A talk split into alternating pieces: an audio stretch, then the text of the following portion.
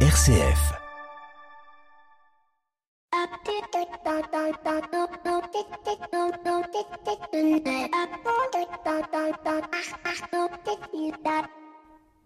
Bonjour à toutes et à tous. Comme il est de coutume depuis notre premier numéro de nos visages d'entrepreneurs, c'est-à-dire depuis le mois dernier, je prête ma voix à l'intelligence artificielle de ChatGPT pour vous présenter celui qui sera notre invité tout au long de ces 58 minutes. Imaginez, un demi d'ouverture est lancé, rusant d'astuces pour feinter l'adversaire, mais oh surprise, ce n'est pas une simple tenue de rugby qu'il porte, mais un ensemble resplendissant agrémenté d'un nœud papillon rose. Vous l'aurez reconnu peut-être, c'est Franck Menel, le rugbyman qui a su transformer l'essai sur un autre terrain que celui du Racing 92, puisqu'il a fait sa reconversion dans la mode avec une aisance déconcertante en lançant avec quelques compères de l'Ovalie la marque Eden Park. Des pelouses vertes au podium de mode, Franck a toujours porté son amour pour l'élégance et le jeu. S'il maniait le ballon avec dextérité sur le terrain, c'est avec une même aisance qu'il manie le crayon. Il aurait pu être archi, il sera styliste et dessinera les courbes et les lignes de sa marque Eden Park. Un savant mélange entre l'esprit du rugby, ce sport terreux, ce sport terreux et viril, et l'univers du chic parisien. Le cofondateur d'Eden Park s'est souvent amusé à troubler les frontières entre sport et mode, son audace peut-être. Apporter le nœud papillon, symbole du raffinement dans un univers de cravate et de crampons. Ce petit accessoire est devenu l'emblème d'une marque qui refuse de choisir entre confort et élégance, entre humour et sérieux. L'aventure entrepreneuriale de Franck n'a pas toujours été un défilé de mode sans accroc et avec Eden Park, il a dû apprendre à naviguer entre les tendances capricieuses de la mode, les attentes de ses clients, le Covid aussi. Cependant, son passé de sportif de haut niveau lui a sans doute appris à encaisser les coups dur et à se relever avec un sourire, prêt pour le prochain défi. Bienvenue dans l'écho des solutions. Bienvenue Franck Menel. Merci, bravo pour cette introduction, elle est flatteuse. L'écho des solutions. Patrick Longchamp. Franck Menel, merci beaucoup euh, de nous recevoir ici dans, vos bureaux à, Eden Park. Alors il y a peut-être quelques, bruits parasites qui vont venir euh, troubler euh, nos, échanges, mais c'est le, propre de, cet atelier dans lequel nous sommes installés. avant de commencer, j'ai quatre questions et après on s'intéressera à la vie économique d'Eden Park. Tout d'abord, Franck Menel, dans quel état d'esprit êtes-vous au début de cette interview? Oh, très, très serein et, très content. Et parce que dans ce, dans ce rythme de, folie qui, est provoqué, déclenché par la Coupe du Monde, vous avez la gentillesse de, venir dans mon bureau et, euh, et, vous me faites gagner beaucoup de temps. Et le temps est, est compté en ce moment, comme il l'est d'une manière générale. On ne prend jamais assez ce temps. Et je suis ravi euh, de me poser avec vous et de passer ces, c'est plus de, de 50 minutes euh, à, essayer de vous livrer ce que, ce que j'ai dans le cœur. Eh ben, c'est avec grand plaisir et je vous remercie aussi de nous accueillir parce que, comme vous le dites, au milieu de cette Coupe du Monde où vous êtes omniprésent euh, euh, avec, avec, la marque, avec la marque Eden Park, vous avez aussi réussi à trouver 58 minutes à nous accorder. Donc, c'est un double merci. Je viens, de, je viens avec l'IA de dresser le portrait de, de Franck Menel. Qu'est-ce que vous enlèveriez? Qu'est-ce que vous rajouteriez? Qu'est-ce qui manque finalement dans, cette, dans, ce, dans ce portrait que vous dites tiens, euh, l'IA c'est pas c'est pas c'est pas si si évident que ça. Ah bah ça me fiche la trouille tellement c'est bien fichu. euh, j'ai pas beaucoup de j'ai pas beaucoup de critiques à faire. J'ai pas autant sur le fond que sur la forme. C'est plutôt juste et, euh, et je trouve qu'il y a de la, sensibilité dans, ce, dans, mm. cette, dans cette écriture, ce qui est, ce qui est d'autant plus troublant. C'est qu'on n'aborde pas uniquement que les choses pragmatiques, mais aussi des émotions, des, des sentiments, et, et, ça, ça fait un petit peu peur de la part de l'IA. On est dans votre bureau, euh, c'est un, un, bureau, on est, on est vraiment dans un environnement, euh, j'ai envie de dire, euh, d'atelier parisien. C'est un ancien atelier de mode dans lequel on est, c'était un atelier d'industrie de quoi? Alors, pas du tout, c'était en fait, c'était, ce sont des, des, fabricants de lampes à souder, et je ne sais pas si les gens s'en souviennent, mais lors des Jeux Olympiques d'Albertville, il y avait de très très jolies flammes qui avaient mmh. été fabriquées en inox brossé, et en fait, euh, voilà, cette, ces flammes ont, été fabriquées euh, ici, euh, mais comme les propriétaires de cet endroit n'ont plus trouvé utile pour des raisons logistiques de, de, rester en plein centre de Paris alors qu'ils sont un atelier à Montreuil et un, autre à Shanghai, euh, bah, ils ont libéré l'espace. Ils ont libéré l'espace que j'ai réaménagé avec une architecte pour en faire un, un endroit assez personnalisé, ce qui m'a permis de regrouper un peu toutes les équipes. Euh, voilà, création commerciale, fonction support, on s'est tous retrouvés ici. Et euh, voilà, c'est ici que tout est élaboré, tout est imaginé. Et on, on est très bien. Et quelle place il tient le bureau euh, pour Franck Ménel? On, a, on, a, vraiment l'impression que c'est un lieu de vie euh, à, à, part entière. Il y a des souvenirs un, un peu partout, des ah souvenirs bah, du Racing, des casquettes, euh, la, la, la, couverture de, de, la BD dont on, parlera tout à l'heure. C'est, un ah lieu bah, de vie à part entière? Oui, oui, c'est un cafarnaum de, de, de, plus ou moins bon goût avec une énorme pale d'hélicoptère dauphin accrochée au plafond, puisque je suis passionné par l'aviation. Et puis, et puis, effectivement, des tas de souvenirs, des plus kitsch au plus, au plus chouette. Il faudra peut-être un jour que je, que je fasse un, un, un, peu le tri, mais euh, j'ai du mal à me séparer des choses. J'ai même un vieux bateau euh, chinois qui m'a été offert par un fournisseur il y a plus de 25 ans et que je ne veux pas jeter. Ouais. Mais je, je, comprends, je suis, euh, je suis comme vous, j'ai beaucoup de mal à jeter. Euh, sur votre bureau, en revanche, il manque quelque chose. Euh, que pourrait-il manquer? Il, a... il, manque euh, cette photo qui n'a jamais été prise et que vous aimeriez peut-être avoir sur votre bureau. Ce serait quoi cette photo-là? D'une façon, euh, d'une façon évidente, pour l'instant, c'est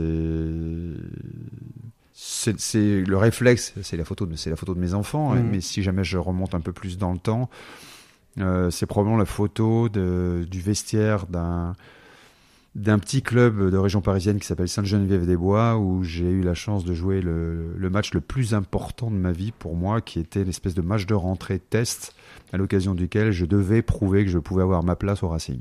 Et ça, c'était, on sent, hein, ça a été la, la, grande bascule et ça, ça a aussi euh, beaucoup, euh, beaucoup bougé dans votre tête à cette période-là. On, on, revient, on reviendra dessus. Franck Ménel, je vous propose qu'on commence la, la, première partie de cette émission. On va s'intéresser à Eden Park, à votre entreprise que vous avez euh, cofondée en 1988, 35 ans hein, déjà. On fait une micro-pause et on se retrouve tout de suite après. L'invité écho, Patrick Longchamp. Voilà, Franck Ménel, on reviendra euh, sur, euh, on reviendra sur la fondation d'Eden Park euh, au long, au long de, de, notre échange. Rappelons que Eden Park, vous l'avez fondé donc il y a, il y a 35 ans. Aujourd'hui, euh, c'est 75 millions d'euros en 2022 hein, de, de, de, chiffre d'affaires. Sur Wikipédia, on n'a que le chiffre de 2013 qui est encore à 13 millions. Donc, on voit qu'il y a eu, il y a eu de la progression. On a l'impression que la, la marque est bien assise en fait, et on se demande qu'est-ce qu'il reste à faire. Oui, elle est bien assise et vous avez raison de préciser à peu près une centaine de points de vente à l'enseigne, mais c'est vrai qu'on a 700 points de vente qui sont, qui sont dans le monde, on en a 300 à peu près en France et puis euh, 400 pardon en France et puis à peu près 300 à l'export. Et euh, en 2015, je commence à me projeter avec, avec les équipes en se disant voilà, il va y avoir un truc exceptionnel qui n'arrivera probablement qu'une fois, une fois dans notre vie euh, prochaine. C'est l'opportunité de, de, pouvoir vivre cette Coupe du Monde en France. Et puis, euh, et les choses ont fait que nous avons euh, de fortes chances de pouvoir euh, la gagner. La gagner. Euh, on y figure déjà euh, agréablement et c'est vrai qu'on a beaucoup d'espoir parce qu'on a tous les anciens n'avons jamais autant senti euh, voilà, l'équipe euh, mmh. proche, moi j'ai frôlé le truc en 1987, c'était la première, il y avait de la spontanéité. Là, tout est préparé, tout s'est professionnalisé, tout s'est organisé. On a une génération euh, phénoménale mmh. autour de autour d'Antoine Dupont et, avec Romain. Alors quel est l'enjeu Quel est l'enjeu pour Eden Park bah, L'enjeu, il est il est clairement si on parle des, si on parle d'économie, il est il est il se situe entre 15 et 20% d'augmentation euh, et c'est à peu près les, les investissements qu'on mmh. a pu faire euh, mmh. euh, pour pouvoir y parvenir. L'autre enjeu, il est également de de franciser cette marque depuis 2015, alors que j'ai grandi vraiment sous l'influence très anglo-saxonne dans, dans, mon univers du, du, du prêt-à-porter ou du sportswear haut de gamme. Euh, nous avons décidé vraiment de franciser la marque pour pouvoir. Ça veut dire quoi, franciser, franciser la marque, c'est, ça, ça, part du concept d'architecture des magasins qui, mmh. qui maintenant a un très joli euh, parquet pointe de Hongrie. Je suis d'influence euh, Ralph Laurénienne. Mmh. Ralph Laurénienne, euh, j'ai donc grandi et puis, et puis découvert aussi ce marketing extraordinaire, l'une des plus belles marques au monde. Donc il n'y a pas de sens pour pour moi à mmh. essayer de marcher dans leur, dans leur sillage. Je préfère mmh. trouver ma voie, même si elle est plus petite, aujourd'hui, dans une, dans une ETI de, de 200 personnes. Mais au moins, nous avons une véritable signature, un ADN qui est accompagné, et bien sûr, qui s'appuie sur le rugby, mais également tous les codes de, du, du French flair. Euh, le, le, Made in France proprement dit n'est pas forcément me, mon cheval de bataille, même mmh. si je saisis toutes les opportunités de pouvoir rapprocher mes productions de la France et si possible fabriquer des choses ici. Mais euh, voilà, nous sommes une ETI, donc il faut, il faut contrôler tout ça. On ne peut pas révolutionner les choses d'un coup, mais il y a quand même beaucoup de choses euh, qui sont inspirantes. Et, et, et si jamais j'arrive à retrouver ce qui est quand même quelque chose qui n'est pas assez évoqué lorsque l'on parle du Made in France, si jamais j'arrive à retrouver la qualité que je peux avoir ailleurs en France, je n'hésiterai pas. On, on, on, peut y venir tout de suite comment aujourd'hui la mode peut arriver à équilibrer ce, rapport entre le, besoin de fabriquer à des coûts contenus et, rester en France et contribuer finalement à une, à une transition, à une, une responsabilité sociale, environnementale alors moi j'ai la, conviction que c'est possible, que ça peut s'inscrire dans le temps, mais que ça ne passera malheureusement de par l'organisation euh, l'organisation française et le, le, le coût euh, de la masse salariale, ça ne peut passer que, malheureusement que par une grosse mm. mécanisation, par la tech. Je pense qu'on arrivera à recréer une industrie, mais qui sera beaucoup plus tech. On aura des gens qui sont, qui sont en commande, il y aura probablement un, renouvellement de la formation avec des fonctions très, très, très typées sur l'utilisation de machines beaucoup plus technologiques. la façon proprement dit n'est pas forcément l'avenir de la France. Mm. Il n'en reste pas moins que pour certains... Euh, produits, certains détails, certaines fournitures, euh, il y a quand même des ateliers qui sont remarquables et qui sont capables de, faire des choses merveilleuses. Maintenant, le positionnement euh, d'Eden Park est un positionnement premium. Moi, j'ai toujours choisi mes usines plutôt mm. que, que, les lieux. Et euh, c'est une marque. Et que les coûts Enfin, les coûts, ils sont, ils sont forcément. Mais vous bah, avez plutôt à, à, coût identique ou un tout petit peu plus cher? Vous préférez prendre des entreprises qui, qui répondent à vos valeurs que, que d'autres? Qui répondent à la valeur et qui répondent à un élément fondamental chez nous, qui est la qualité de nos produits. On est durable depuis, depuis 30 ans. Ça fait 30 ans que je fabrique euh, une fibre extra longue euh, au Pérou qui s'appelle le, le, Pima et qui est vraiment la référence qualité chez Eden Park et qui nous a permis de passer au travers d'un certain nombre de crises depuis 2008. Donc quand vous réunissez euh, tous ces facteurs, je me dis que finalement la marque elle est durable quand même depuis 30 ans, mmh. c'est pas si mal. Maintenant je crois qu'il faut faire un peu plus que la part du colibri et qu'il faut essayer d'être très attentif à, à, l'éco euh, système. et puis à la citoyenneté. Mais ça, c'est plus facile. Est-ce que ça veut dire aujourd'hui, on, entend beaucoup parler, on en parle très fréquemment euh, dans, l'émission, l'éco des solutions, de raisons d'aide, d'entreprises à mission. Est-ce que c'est des chemins sur lesquels vous avez envie de vous engager ou pour vous, euh, c'est peut-être un peu trop marketing ou pas mm. nécessairement parce que c'est déjà dans l'ADN et il n'y a pas besoin forcément d'y aller. Bah, vous venez de répondre. Euh, je fais partie d'un univers qui est, qui est euh, extrêmement lié à l'éducation et à l'instruction. Le, sport et le rugby en particulier est un peu une caricature de, voilà, de ce complément, parce que je mm. crois que la famille est le premier élément, l'école est le, le second. le second, et le sport vient compléter. Le problème, c'est qu'aujourd'hui, le sport prend, doit prendre une, une, une forme encore plus puissante et et, efficace parce que nous sommes en défaillance, à mon mm. avis, c'est un avis très personnel, en défaillance totale sur l'éducation, que la France se retrouve au 16e rang mondial et que de temps en temps on se targue de quelques génies qui apparaissent. Et, je confirme que la France est bourrée de talents et de gens qui, travaillent, qui très souvent d'ailleurs sont récupérés par les étrangers pour mm. développer des choses qui leur sont refusées en France. Mais l'instruction et l'éducation, pour moi, sont des, sont des sujets qui sont, euh, qui sont fondamentaux. Le, le, rugby a, a son rôle mais qui doit rester complémentaire et pas essentiel. Et on parlera d'ailleurs à la fin de l'émission, dans nos 7 minutes pour changer le monde, de, cette école hein, que vous avez euh, créée euh, à Madagascar, qui s'appelle Comme des papillons, non, Comme des papillons CAVD. Euh, les papillons du ciel. Les papillons du ciel, voilà. Enfin, il y a toujours un nœud papillon ou du papillon. Forcément qui traîne. Un petit lien avec la biodiversité d'ailleurs.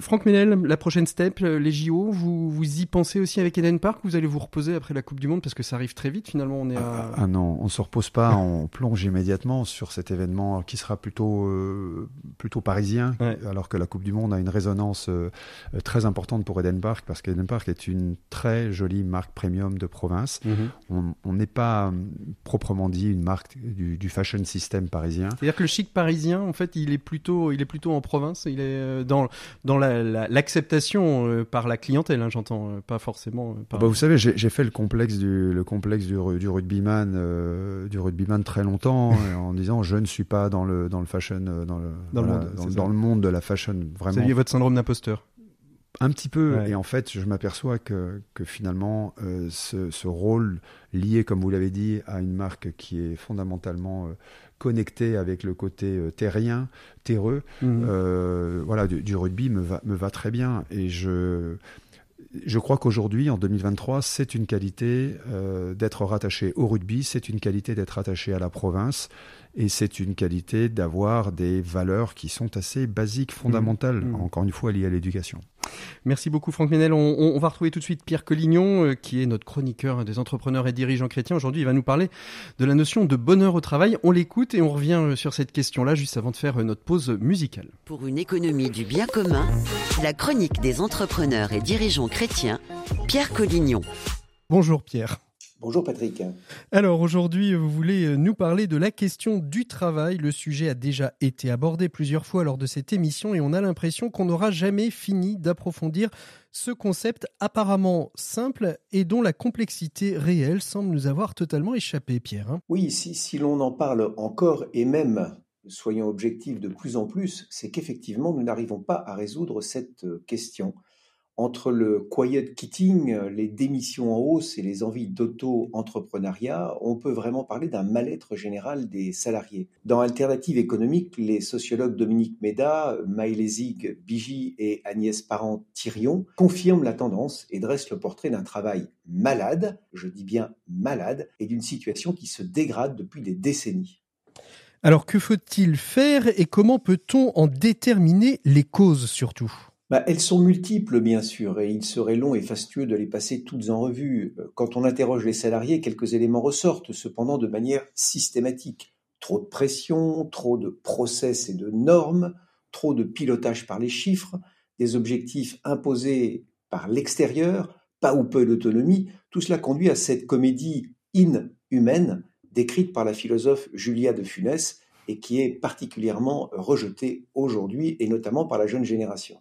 Pierre, c'est le refus d'un travail insensé, un travail mutilé qui ne tient pas compte des aspirations humaines oui, dans leur ouvrage Redonner du sens au travail, les économistes Thomas Coutreau et, Coralie Pérez reviennent sur cette notion de sens et insistent sur le fait qu'on peut distinguer trois dimensions du sens au travail. Le premier, c'est le sentiment d'être utile au destinataire de mon travail, qui ne se confond pas, bien sûr, avec la reconnaissance. Beaucoup de salariés estiment faire un travail utile, sans bénéficier pour autant d'une reconnaissance sociale ou même salariale. La deuxième, c'est la fierté du travail bien fait, ce que Christophe Dejour appelle le sentiment de beauté porté par les collègues ou par ceux qui connaissent le métier. Enfin, enfin, le travail doit transformer positivement la personne.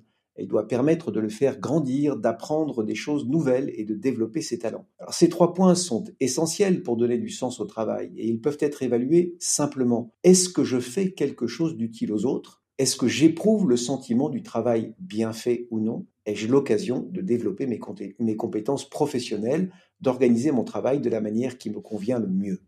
Alors, quelle conclusion, euh, Pierre, peut-on tirer de tout cela? Bah, Méfions-nous des remèdes miraculeux, mais souvenons-nous quand même que le principal acteur du travail est une personne et que toute personne a des besoins fondamentaux qui peuvent se réaliser dans le travail. Alors, quand on est un chef d'entreprise, quand on est un dirigeant, eh bien, je pense qu'il ne faut pas hésiter à se poser ces trois dimensions, ces trois questions qu'on évoquait à l'instant et qui euh, permettront peut-être, quand on y répondra, eh bien de, de mettre en œuvre un certain nombre de solutions susceptibles de redonner ce sens que tout le monde cherche aujourd'hui. Voilà, merci beaucoup Pierre, à très bientôt, au revoir. RCF, l'écho des solutions. Voilà, euh, Franck Ménel, on vient d'entendre Pierre Collignon, euh, il parle de la notion de bonheur en travail, il parle même d'une utopie. C'est quoi, vous, votre définition du bonheur au travail? Alors, moi, j'ai une, une, théorie qui est très anglo-saxonne sur le principe, c'est-à-dire que nous travaillons ici euh, avec euh, de nombreux process. Je suis absolument euh, convaincu qu'il faut monter sur la table en criant Carpe Diem le soir à 18h avec une petite bière ou un Faites verre, référence au film le, cercle des poètes disparus. Par exemple, voilà, ou un très bon verre de, de, de, de, rouge. Mais je crois, je, je crois pas au foutoir organisé latin. Je crois qu'il faut être extrêmement rigoureux dans son travail pour pouvoir se dégager pour, du temps. Pour vous, le, lieu du travail et le lieu du bonheur, on parle beaucoup de la ah notion de bonheur au travail, euh, de sens. De... Bah, c'est fondamental. Et vous avez vu l'espace ici, il y a deux espaces d'à peu près 1000 mètres carrés chacun. On est mm. en open space. Euh, je donne des obligations de résultats plus que de moyens et je mm. laisse les gens euh, s'organiser aujourd'hui comme ils le souhaitent. De résultats plus que de moyens ou de moyens plus que de résultats? Moi, je, mm. chacun, chacun a sa méthode et il faut aujourd'hui, vous pouvez pas, de toute façon, vous pouvez pas vous bagarrer contre ça. Le, monde, le monde évolue, le télétravail. Donc il faut avoir euh, cette souplesse. Mais c'est vrai que je suis un compétiteur, donc rendez-vous sur la ligne d'arrivée. Vous savez, quand, quand, de temps en temps, il nous arrivait sur les terrains de rugby de, déraper un petit peu, de passer des grandes soirées qui n'en finissait plus. Les entraîneurs l'acceptaient, mais nous, mais nous surveillaient de hmm. très près au premier footing du matin suivant. Quand on, lit votre BD, on a, on a le sentiment quand même qu'il y a eu. Voilà, c'était un petit peu déjanté. On en reparlera après. Euh, vous avez choisi une pause musicale, euh, Barbara Pravi. Voilà. Euh, pourquoi voilà d'ailleurs? Voilà quoi? Voilà, voilà, voilà où on en est, voilà, euh, voilà tout ce à quoi il faut réfléchir et, Dieu sait si on a du boulot en ce moment euh, avec tout ce qui se passe dans le monde. Allez, c'est parti, on fait notre pause musicale. Barbara Pravi, voilà sur RCF et on retrouve tout de suite euh, après Franck Ménel pour parler un petit peu de son parcours d'homme, de rugbyman, de chef d'entreprise, bref, de Franck Ménel. Écoutez-moi, moi la chanteuse à demi Parlez de moi, à vos amours, à vos amis. Parlez-leur de cette fille aux yeux noirs et de son rêve fou. Moi, ce que je veux, c'est écrire des histoires qui arrivent jusqu'à vous. C'est tout. Voilà, voilà, voilà, voilà qui je suis. Me voilà, même si, mise à nu, j'ai peur le silence. Regardez-moi, ou du moins ce qu'il en reste. Regardez-moi, avant que je me déteste. Quoi vous dire que les lèvres d'une autre ne vous diront pas? C'est peu de choses, mais moi, tout ce que j'ai, je le dépose là. Voilà,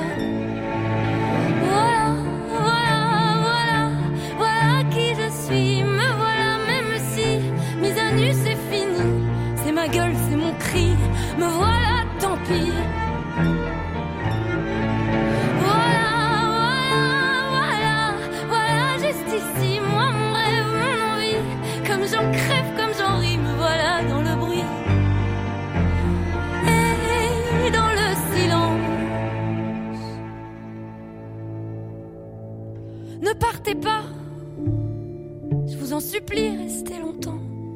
Et on retrouve tout de suite notre invité de cette semaine, Franck Ménel. Il est avec nous, ou plutôt nous sommes avec lui euh, dans son bureau. C'était Barbara Pravi sur RCF. C'était son choix, c'était votre choix, Franck Ménel. On vous retrouve tout de suite juste après cette petite virgule. L'écho des solutions. Patrick Longchamp. Voilà, on ouvre la seconde partie euh, de l'écho des solutions avec notre invité euh, de, cette semaine. C'est notre visage d'entrepreneur, c'est Franck Ménel. Franck Ménel, on le représente rapidement. Vous êtes le cofondateur avec Eric Blanc euh, d'Eden Park. Vous êtes aussi joueur, un ancien international de rugby. Vous avez joué au Racing 92. Plus de 58 sélections en équipe de France. Un Grand Chelem et plusieurs victoires, euh, plusieurs victoires en tournoi des cinq nations et pas encore de victoire en Coupe du Monde, mais vous en étiez pas loin. Non, j'en étais pas loin. J'ai même eu la chance de jouer la première et nous avons euh, échoué après avoir battu les All Blacks euh, lorsqu'ils nous avaient rendu visite en novembre 86. J'ai échoué sur la, la finale sans sans regret finalement parce que je suis revenu de Nouvelle-Zélande avec un nom euh, précieux qui était qui était celui de bah voilà du, du temple du rugby d'un autre temple du rugby vous aviez déjà l'idée d'Eden Park quand vous, vous êtes revenu avec ça ou c'est venu un jour dans une conversation? Ça a été ça a été une réflexion dès lors que je suis parti en voyage puisque en voyage parti jouer la Coupe du Monde, mais c'était à la suite de la première euh, victoire, euh, pardon, défaite en finale en 1987 contre Toulon, finale que nous avons joué effectivement avec un nœud papillon, et nous avions finalement spontanément créé un logo sans le vouloir.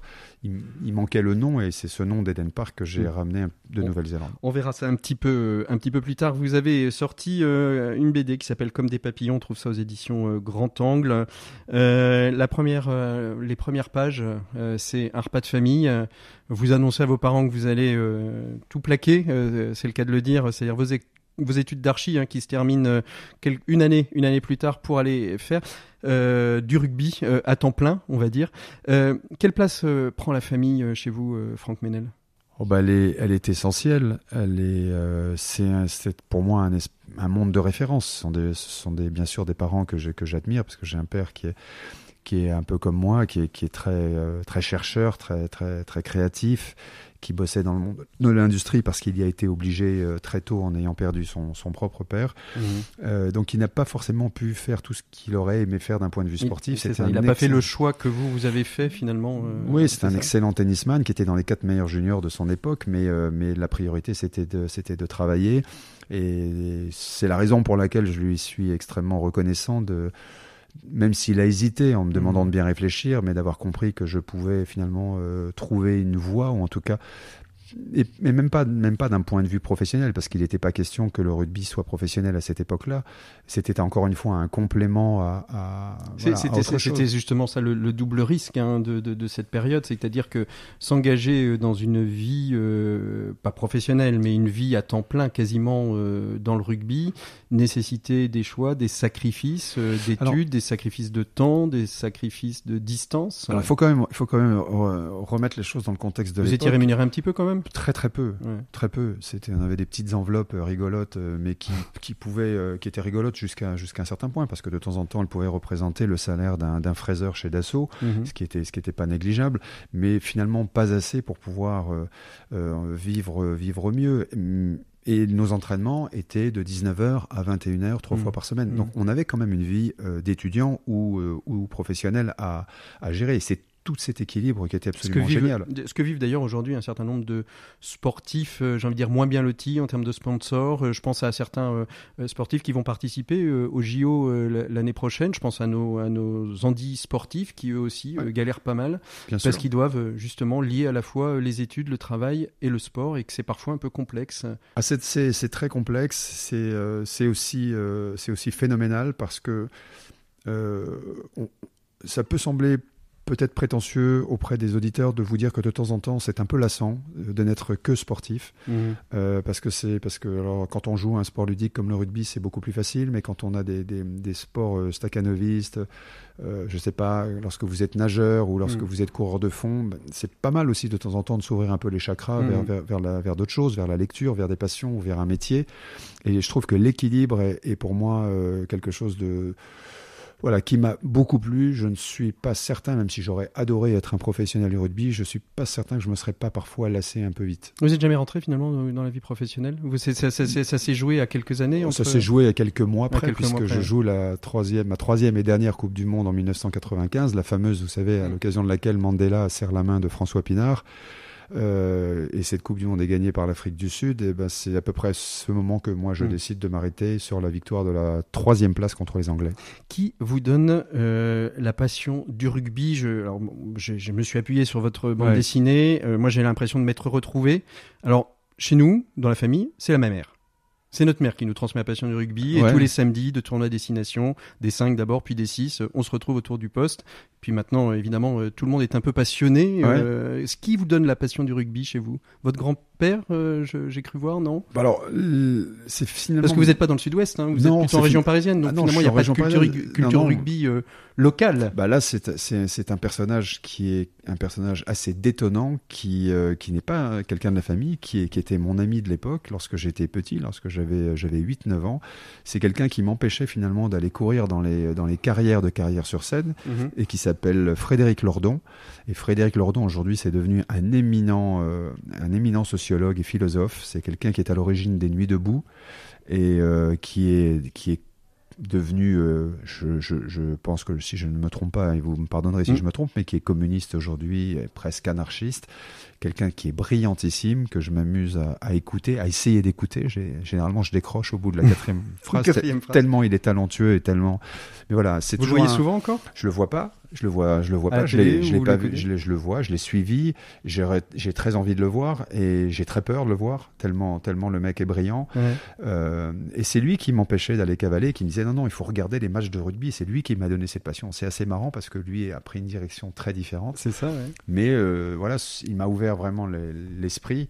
Et comme tous les gamins, et je le dis dans la BD. Donc vous avez regardé euh, les matchs, après vous êtes rentré dans un club, vous avez Bah, eu envie bah, d'aller tâter euh, du, du, du ballon ovale sur Exactement. un terrain Quand vous êtes euh, quand vous êtes un tout petit bonhomme et que à l'époque vous avez un espèce de gros ballon en cuir qui est presque plus gros que vous, mais après après après après un match, regardez la télé, bah, vous descendez dans les Voilà, Mm. vous descendez sur la pelouse vous, avec votre jean, vous et vous faites engueuler par votre mère parce que vous mettez du verre de la pelouse sur votre jean, mais vous, en tout cas, vous avez la passion, vous voulez faire comme les grands, et puis vous vous inscrivez dans un club, et puis voilà, et puis ensuite là, Comment vous savez que vous avez un un potentiel, un, un talent? On vous le dit, vous le ressentez vous-même sur le terrain C'est euh, bon, ça se fait comme ça? Non, d'abord je le sens pas particulièrement. J'ai la chance d'avoir hérité de, de, de, de cuisses et de jambes qui parfois ont été un- mon complexe, qui, mais qui, qui se sont avérées être ma force finalement. Et c'est grâce à ces, à ces jambes que je me suis sorti de situations parfois délicates. Mais ça n'a jamais été, euh, ça a jamais été euh, phénoménal. Mm. C'est- C'est, c'est, c'est comme, faut remettre les choses dans le contexte encore une fois. Et en 1985, c'est moi qui décide, après avoir grandi à Saint-Germain-en-Laye jusqu'à 26 ans et en faisant mes études, c'est moi qui décide d'aller au Racing tout seul.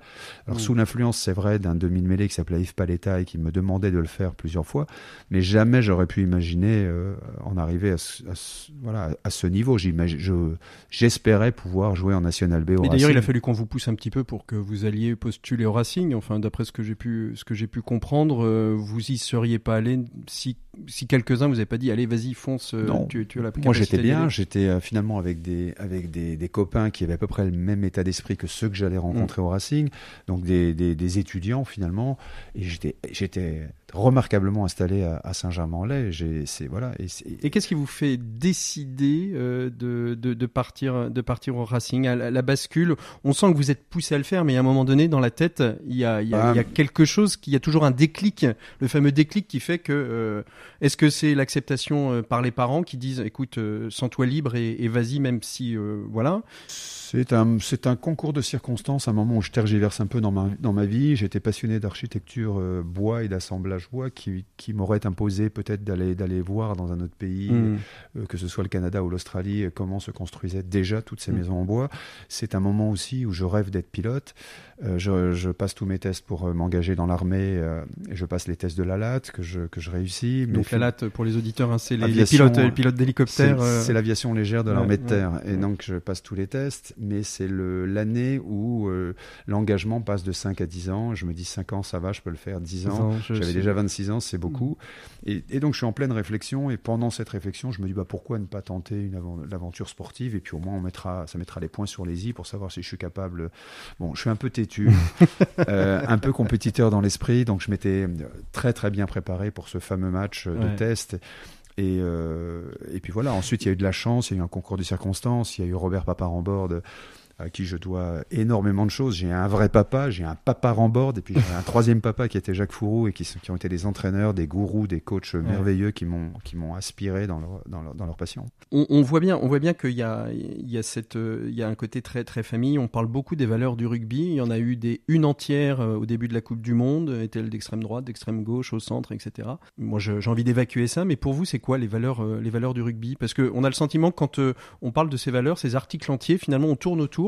Mais finalement, on les définit assez peu. Mais peut-être qu'elles sont toutes simples en fait et qu'elles nécessitent pas des articles entiers. Ah, moi, je, les trouve euh, extrêmement simples. Et puis, le parallèle avec la, vraie vie euh, est, aussi évident. Et c'est un peu la raison pour laquelle très souvent les gens font des, allégations ou, des métaphores entre le rugby et la vraie vie. Je pense simplement qu'il faut être un peu prudent et toujours rappeler que le rugby est quand même mené par la mise en risque de l'intégrité physique euh, des gens. C'est-à-dire que ça peut saigner en rugby. Vous Mhm. pouvez être blessé. Et si vous ne faites pas la, la passe au bon moment, vous pouvez terminer à la salpêtrière. Voilà, et ça, et ça arrive. Donc forcément, quand vous imposez un système avec des règles et que ça peut se terminer à la salpêtrière, vous la donnez la passe, ou vous réfléchissez, vous faites attention quand vous avez le ballon. C'est la limite, à mon avis, de, de, de toutes les valeurs que l'on généralement utilise pour pouvoir voilà, citer le rugby comme un, comme un, comme un exemple de vie. Une fois qu'on a dit ça et qu'on est prudent, parce qu'effectivement c'est un, c'est un sport très directif, encore une fois, qui, qui, qui peut, qui peut vous faire saigner, bah, tout le reste, c'est simplement l'organisation de, de, de l'harmonie d'un groupe dans une société. C'est ni plus ni moins ça, c'est-à-dire qu'il y a des règles. Euh, la différence avec la, la vraie vie, c'est peut-être que la valorisation de chaque être est, est vraiment mise en avant. Le grand saucisson qui fait 2 mètres va vous ramener des ballons. Le petit gros qui est un peu taiseux va, va, va gratter, va mettre le nez là où vous mettriez Mmh. même pas le, même Le pas bout d'un orteil. le, le bout d'un orteil. Euh, Il y, a des- il y a des gens qui sont vifs, d'autres Ouais. qui sont moins vifs. Mais chacun a une vraie valeur et est reconnu pour ça. En cela, c'est un, coup d'avance sur la vraie vie qui Ouais. est parfois dicté Alors par- justement, justement, comment comment est-ce que elle est transposable. Il y, a pas mal de vos confrères. on vous voit pas, pas souvent parler dans, devant des groupes d'entrepreneurs. Ça doit vous arriver. C'est un, métier. C'est un métier. Hein. Mais... Je, pourrais le, je pourrais le faire, mais il faudrait que je travaille un peu. Mais il y, a des gens qui, qui, en font leur métier. En effet, et, et qui parlent de ces valeurs sportives. Vous, parmi, parmi ces, ces sportifs qui parlent, assez peu ont des entreprises. Vous, aujourd'hui, vous avez une entreprise depuis 35 ans maintenant. comment, euh, comment ces, valeurs de la, ces valeurs du rugby euh, impactent votre management, votre organisation d'entreprise? Vous disiez à un moment donné, euh, bon, j'étais peut-être un peu pilote, donc il y a des process très précis. Comment les valeurs du rugby impactent Eden Park aujourd'hui? Bah, elles sont euh, elles sont fondamentales dans la mesure où, où, il y a cette double expérience mm. de sportif et d'entrepreneur. Donc ça rend les choses peut-être un peu plus crédibles et, et matérialisables. Mais c'est vrai que je continue à, à être euh, alors que je ne l'étais pas forcément en rugby j'ai rarement été capitaine. Mm, mm. euh, dans, dans mon entreprise je le suis. C'est-à-dire que je descends je n'hésite pas encore. Nous sommes une, une, entreprise de taille moyenne.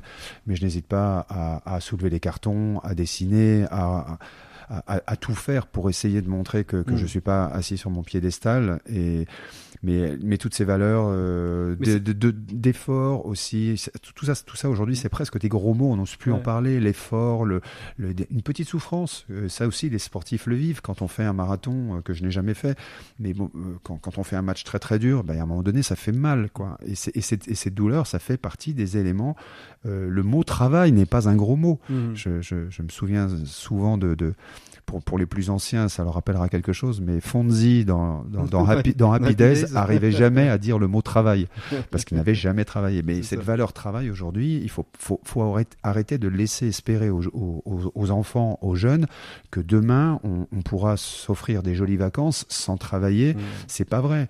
Et c'est en cela aussi qu'il y a ce, ce, parallèle intéressant entre le, le rugby, euh, bah voilà, la performance, la compétition, euh, la, la, la, la, concurrence. Ce sont pas, sont pas des gros mots simplement qui font partie d'un monde capitaliste, odieux, etc. Et, et, quoi qu'on en dise, nous faisons partie un peu en France et, même globalement en Europe de ce système euh, où, euh, mm. où les évidences sont là. Donc, améliorons la vie tous les jours, vous l'avez évoqué, c'est formidable, le, bien-être au travail, soyons éco-citoyens, soyons responsables aussi. Ça peut pas se faire d'un coup, allons vers ce chemin qui me semble, qui mm. me semble intéressant, mais encore faudrait-il que nos, que nos, que nos dirigeants euh, euh, prennent les bonnes décisions et, nous, et nous projettent un petit peu sur du plus long terme. On est trop sur du court terme. Ah, vous parliez de vos, vos trois papas et de, ces deux entraîneurs, euh, Jacques Fourou et, Papa Rambord. C'est aussi la période au Racing 92 de, de cette appellation de, de, de ces cinq guérirons, le showbiz, nœud papillon sur le terrain. Le, le rugby à ce moment-là, il avait besoin d'être dépoussiéré. Pourquoi Est-ce que c'était juste vous étiez jeune et vous étiez venu faire un petit peu le show? Comment ça s'est passé parce que on a, on a l'impression à un moment donné que voilà, on veut dépoussiérer des choses qui étaient peut-être un petit peu trop euh, ancrées dans les traditions, non? Alors ce, ce, dépoussiérage, il est totalement involontaire. totalement involontaire. Hmm. voilà, je faisais partie d'un groupe de 4-5 personnes euh, avec qui je me suis formidablement entendu. J'étais aspiré. Le, le, showbiz existait déjà en, en, 1985. Hein. Les joueurs avaient déjà un peu lancé ce mouvement. Ils avaient une, une mascotte qui était la panthère rose. euh, lorsque je suis arrivé, on, on jouait avec des caleçons roses qui dépassaient légèrement euh, tout ça pour matérialiser, matérialiser un esprit euh, un peu potache, irrévérent, euh, mais, mais sans, jamais, sans jamais manquer de respect. Mhm. C'est aussi été une, une solution pour bouger un peu les lignes parce qu'à l'époque, l'équipe n'avait pas encore la maturité qu'elle aura en 1990 lorsque nous gagnerons le, notre deuxième finale. On était encore un peu faiblard et il y a deux Truglions dans cette équipe qui étaient des, génies sur les terrains comme en dehors, qui étaient Eric Blanc et Jean-Baptiste Lafont, qui étaient vraiment des meneurs euh, d'un système de jeu inspiré par les grands champions qui étaient Joe Mazot, Jean Gachassin, et qui ont voulu aussi mettre un, voilà, quelque chose de nouveau dans ce club, parce qu'on ne pouvait plus se contenter de perdre tous les matchs et puis de prendre, prendre des, des, des, des baffes. C'était pas un concept très durable. et puis vous êtes les premiers, euh, les premiers sportifs un peu showbiz. Hein. On va écouter juste un extrait. Vous en avez vendu, vendu 785 euh, disques. Ça s'appelle Quand on marque l'essai. On le retrouve encore sur, sur YouTube. Je suis désolé pour vous, Franck Menel. On écoute quelques, quelques, Bide, des musiques. c'est ça. Quand on marque l'essai, on écoute quelques, quelques extraits, puis on revient là-dessus euh, tout de suite.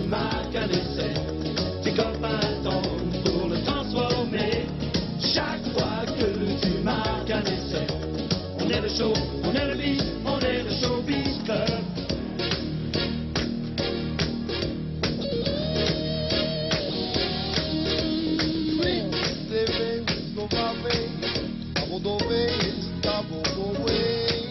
ça, ça vous fait quoi d'entendre d'entendre ça? Je pense que c'est pas la première fois qu'on vous le fait réécouter, c'est pas la première fois que Non, vous le mais- réécoutez. Vous avez peut-être même encore un, un vinyle chez vous. Alors, ce, qui est, ce qui est dingue, c'est que sur cette histoire du, du disque, c'est qu'au lendemain de la première finale, la, la presse euh, s'empare du, du phénomène Nœud Papillon d'une façon incroyable. Pas seulement la presse sportive, Mhm. la presse économique, la presse people. Et, euh, et Eddie Barclay, le grand producteur de Johnny Hallyday, etc. De Brel, Barbara, voilà, etc. qu'on a l'occasion de, de, de, de croiser, euh, voilà, nous, nous invente euh, le, le premier boys band finalement du, du moment, avant les fameux boys bands des années, des années 2000, mais nous, nous propose de, de réaliser un disque. euh, et on, y, on plonge comme des, comme des mômes parce que c'était abs- absolument merveilleux de se retrouver dans un studio alors qu'il n'y avait qu'un sur les cinq qui savait à peu près chanter et je n'étais pas dans le lot. Euh, et, On le sent voilà, bien d'ailleurs, hein, quand, on- quand on entend, il y en a qu'un qui chante les refrains. hein. voilà. Et puis il y avait une autre deuxième bagarre aussi. On revendiquait aussi le meilleur danseur. Et là aussi, c'était pas, c'était pas génial. Mais bref, on passe quand même 40 fois, 40 fois en prime time dans toutes les émissions du moment. Ouais. Et on parle du showbiz. Et on parle du nœud papillon, du nœud papillon, qui finit par, par être ce, ce, ce- Ce- ce- cet emblème, cet ce- emblème en fait cet du emblème. ouais. mais, mais la- l'histoire se termine au mois de septembre quand, le- quand les gars nous disent mais les gars maintenant il va falloir partir en tournée et on leur répond mais non, Ben on, non. A, on a tous des boulots des machins.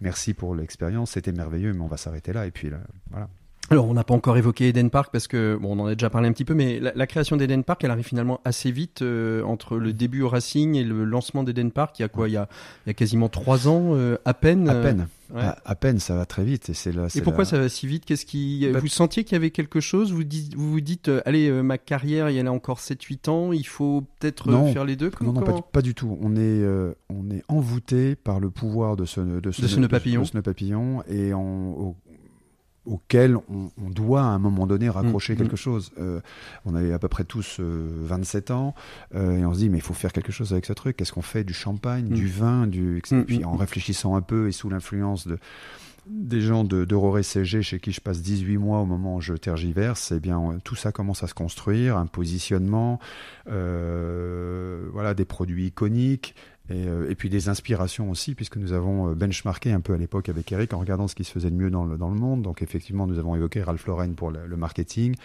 On ne peut pas s'empêcher de, de faire de référence à Lacoste lorsqu'on on parle du logo.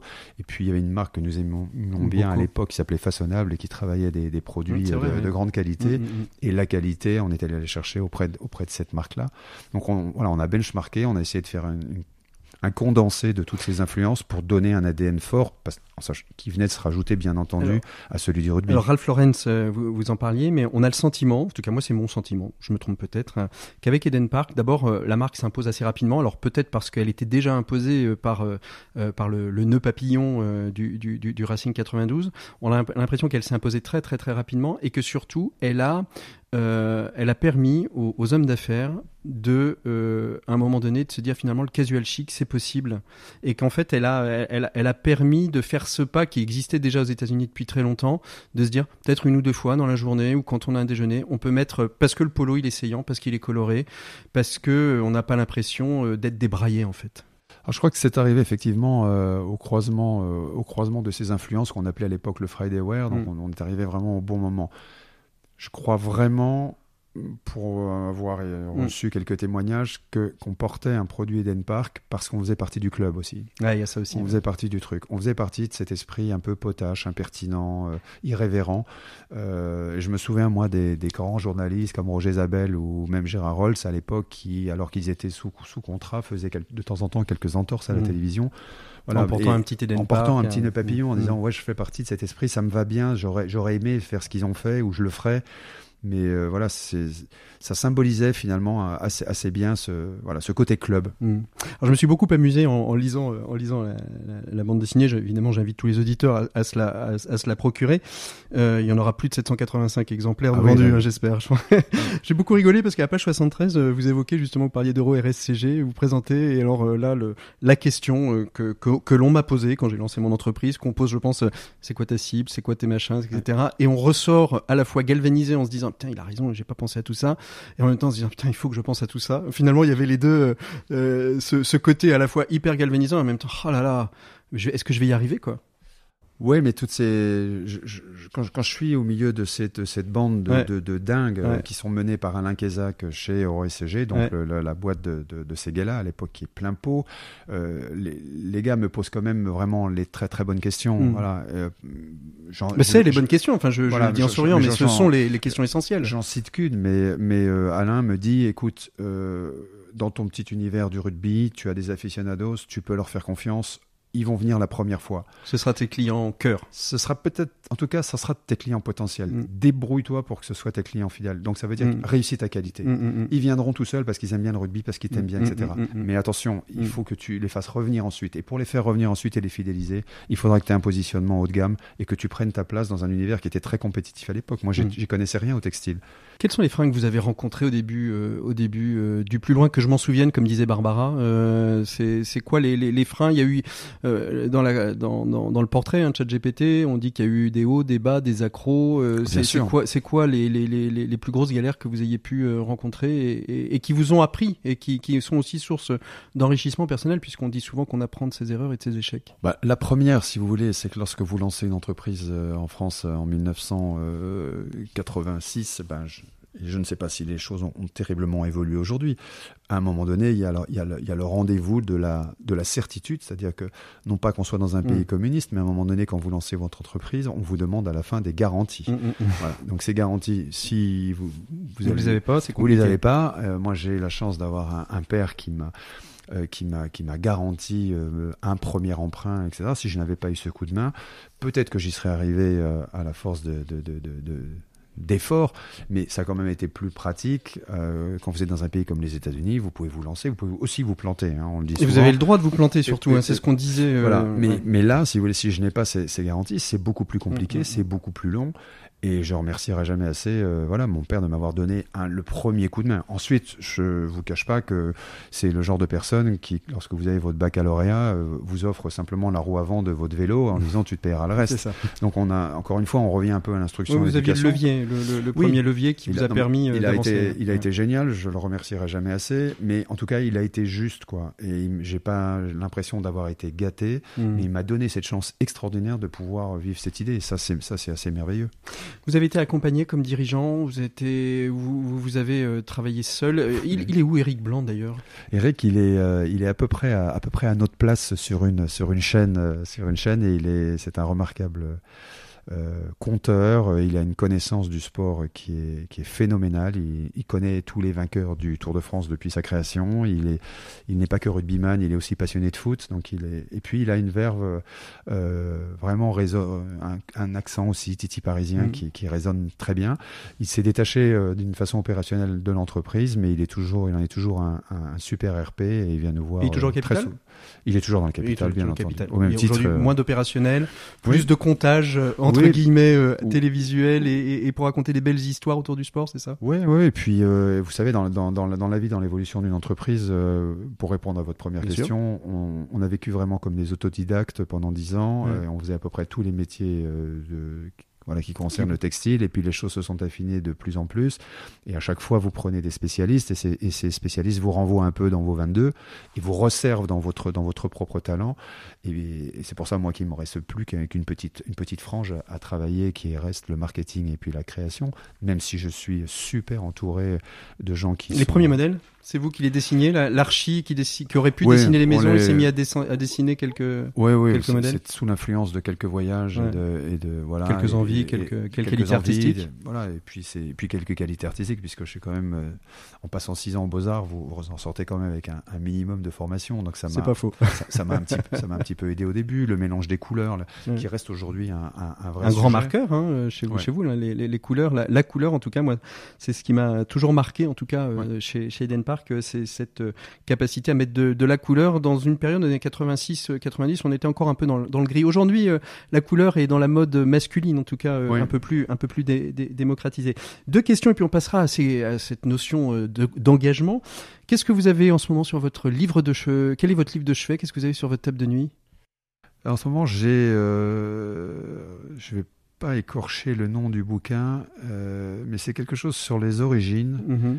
sur les, sur les fondamentaux et c'est une remise en question et Voilà, en fait, on est. Alors, ça, ça tombe bien ou ça tombe pas bien d'en parler, à ce- d'en d'en parler à ce micro. Allez-y. Euh, mais il y a des gens qui remettent parfois en- un peu peu en en, cause. en cause l'ori- les origines de l'homme et aujourd'hui qui sont euh, voilà qui ont été euh, décidées ou qui nous ont été imposées entre guillemets auxquelles on peut croire auxquelles on ne peut pas croire mais en tout cas c'est toujours intéressant moi j'aime bien euh, j'aime bien voilà creuser un peu et savoir s'il n'y euh, a pas d'autre chose C'est la fameuse question d'ailleurs de, de, de Teilhard de Chardin, hein, ce, ce Ouais. jésuite, hein, qui dit qu'en fait euh, euh, la création c'est Ouais. une programmation unique et après elle s'est développée et elle se développe, et elle continue à se développer. Et Alors c'est drôle que vous évoquiez ce monsieur qui était un qui était un vraiment un, un émule de, de mon de mon grand-père qui était un ingénieur chez Esso et qui Mm. me parlait beaucoup de, de ce personnage et qui m'expliquait notamment que voilà qu'à un moment donné ce que l'on qualifiera d'âme ou de quelque chose ou de cellules ou de particules ou vous les appelez comme vous voulez voilà peuvent se répartir au moment où vous euh,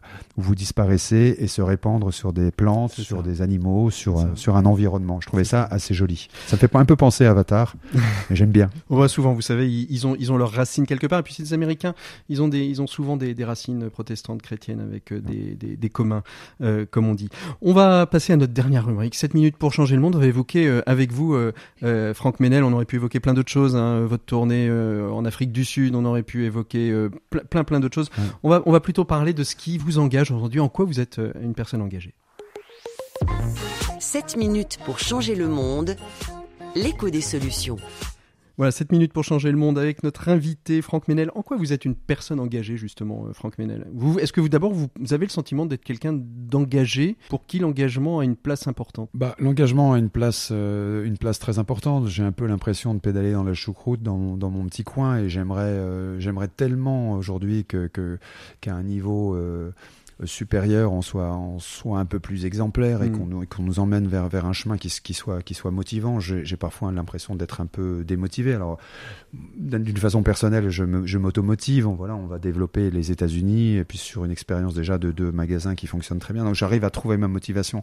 Maintenant, sur les fondamentaux, sur ce dont je vous ai parlé, sur l'éducation, euh, voilà, je, je ne comprends pas. euh, je ne, il y a beaucoup de choses que je ne comprends Vous avez pas. le sentiment qu'on délaisse un peu la question de l'éducation aujourd'hui? Bah, pas que, je, je, je, je comprends pas que, par exemple, sur, je vais vous donner un exemple très simple. C'est un, c'est une utopie totale. Mhm. J'adorerais que sur les budgets qui sont confiés à, à, des, à des gouvernements, par exemple sur un quinquennat, j'adorerais que 60% soient consacrés, et sur plusieurs générations, Mhm. sur plusieurs quinquennats, 70% soient, soient consacrés à l'éducation, à la médecine et potentiellement à la sécurité.